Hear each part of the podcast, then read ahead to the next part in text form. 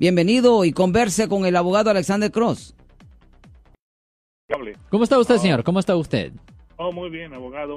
Eh, mire, yo tengo un amigo que lo, lo acusaron de, de, violación y le pusieron una fianza muy alta. Sí, ¿de qué, de qué cantidad era la fianza? O la fianza casi casi era arriba de como un millón. ¿eh? Ok, una fianza alta, sí. Sí.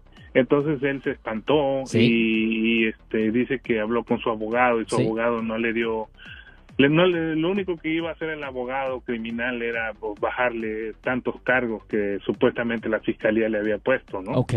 Y entonces él, la mera verdad, se asustó, se asustó y... Y tenga fianzas, pero continúe, señor.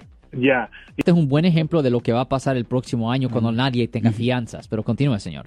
Ya, y entonces él dijo, no, ¿sabes qué? Pues la verdad no, no, no resulta que a mí me vayan a encerrar. Y luego él eh, había aplicado para su visa U y estaba, eh, su abogado de migración ya le había dicho que más o menos por noviembre se veían ya posibilidades de que autorizaran. Entonces, este, pues eh, ahorita él, él antes de irse me dijo, pues yo no sé qué hacer y de repente se, su familia no supo nada de él. Entonces, este, cree que cuáles serían las consecuencias. A él, él le pusieron ya cargos porque ya tenía orden de arresto. Sí. Pues la cosa es esto, señor. Ah, es necesario, obviamente, con una fianza de un millón de dólares. Eso no es ah, simplemente un cargo de violación. Tiene que haber un poco más. Y cuando yo digo un poco más, yo digo mucho más. Ah, por ejemplo, la víctima, tiene que ser varias víctimas o la víctima tiene que tener menos de 14 años. I mean, tiene que ser una cosa bien, bien seria para tener una fianza tan, tan alta. I mean, yo he visto casos donde personas han violado a niños, niñitos, y no tienen fianzas así de altas. Oh, oh yeah. So tiene que ser más serio que esto. Y le voy a decir que, obviamente, si no tiene el dinero, y bien poca gente tiene el dinero para pagar una fianza así de alta. Es el, 10%? pero todavía tiene, ya 100 mil, pero todavía tiene que tener 100 mil en efectivo. Come on, bien poca gente tiene esa cantidad de dinero. So la cosa es esto, es que el problema es que él tuviera que estar en cárcel peleando su caso. Y el problema es que un caso así se puede tardar más de un año para resolver. So, la persona se va a tener que estar ahí en custodia por un año o más resolviendo su caso, obviamente sin garantías de poder ganar el caso. Porque si la fiscalía tiene suficiente para convencer a un jurado potencial de la culpabilidad de la persona, el fiscal ni loco va a votar los cargos, porque el fiscal solo quiere ganar sus casos.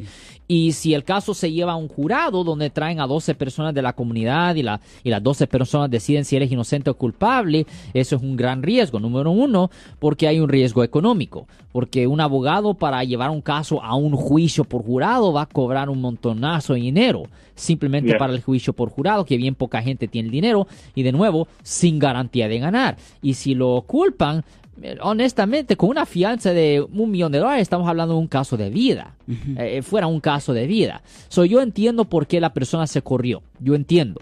Porque es una situación, y esto mucha gente va a sufrir esto el próximo año. Oh, mucha gente va a sufrir esto el próximo año. Va a pasar eso. pero eh, yo entiendo por qué se corrió, porque hasta si todo, si, hasta si todas las, ah, hasta si todo saliera a su favor, hasta si todos los planetas estuvieran en línea y todo le saliera bien, todavía le va a costar miles y miles de dólares la representación, se va a tardar más de, más de un año para resolver y ah, durante ese tiempo él va a tener que estar en cárcel.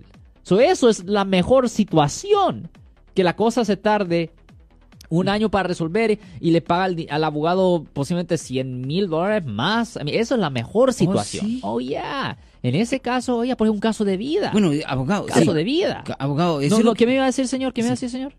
Que le iba a decir que eh, entonces no. Eh, eh, no será que la, luego la policía lo siga. Donde lo, van a buscar en cualquier sitio. que lo, Ya, aquí lo van a buscar. Aquí en Estados Unidos, pero ya también, fuera del país. Sí lo pueden. ¿También? Ya, porque hay otros, hay países donde tienen acuerdos de extradición, por ejemplo, en México, rutinariamente arrestan a personas a México y los traen aquí. Sí. Bueno. Ya, es una cosa oh. bien seria. Yo entiendo por qué se corrió, porque aunque sea inocente, aunque sea inocente, va a pasar un año en cárcel y va a tener que pagar al abogado un montonazo de dinero sin garantía Aunque de ganar. sea inocente. Oh, yeah, eso es suponiendo que es inocente. Eso es suponiendo que, es inocente. Él dice que es inocente. Eso es bajo la suposición que sea inocente. Y eso bajo la suposición que lo encuentren inocente. inocente. Wow. Bueno, muchísimas gracias, mi estimado eh, Gerardo. Anote el número de teléfono del abogado Alexander Cross y también las personas que están escuchando porque ya nos quedan escasos. Eh. Yo soy el abogado Alexander Cross. Nosotros somos abogados de defensa criminal. Le ayudamos a las personas que han sido arrestadas y acusadas por haber cometido delitos. Si alguien en su familia o si un amigo suyo ha sido arrestado o acusado, llámanos para hacer una cita gratis. Llámenos para hacer una cita. Ese número es el 1 800 530 1800. Estamos aquí en toda la área de la Bahía. 1-800-530-1800. Y como siempre, por casos criminales, casos penales, damos la primera cita gratis en nuestra oficina. Siempre estamos aquí todos los martes y viernes a las 12 y 35 respondiendo a sus preguntas con respecto a los casos penales. Y también nos pueden hacer preguntas en nuestra página de Facebook Live, Doctor Alex, abogado de nuevo, 1-800-530-1800, Marco. Bueno, vamos a llamada telefónica, pero ya fuera.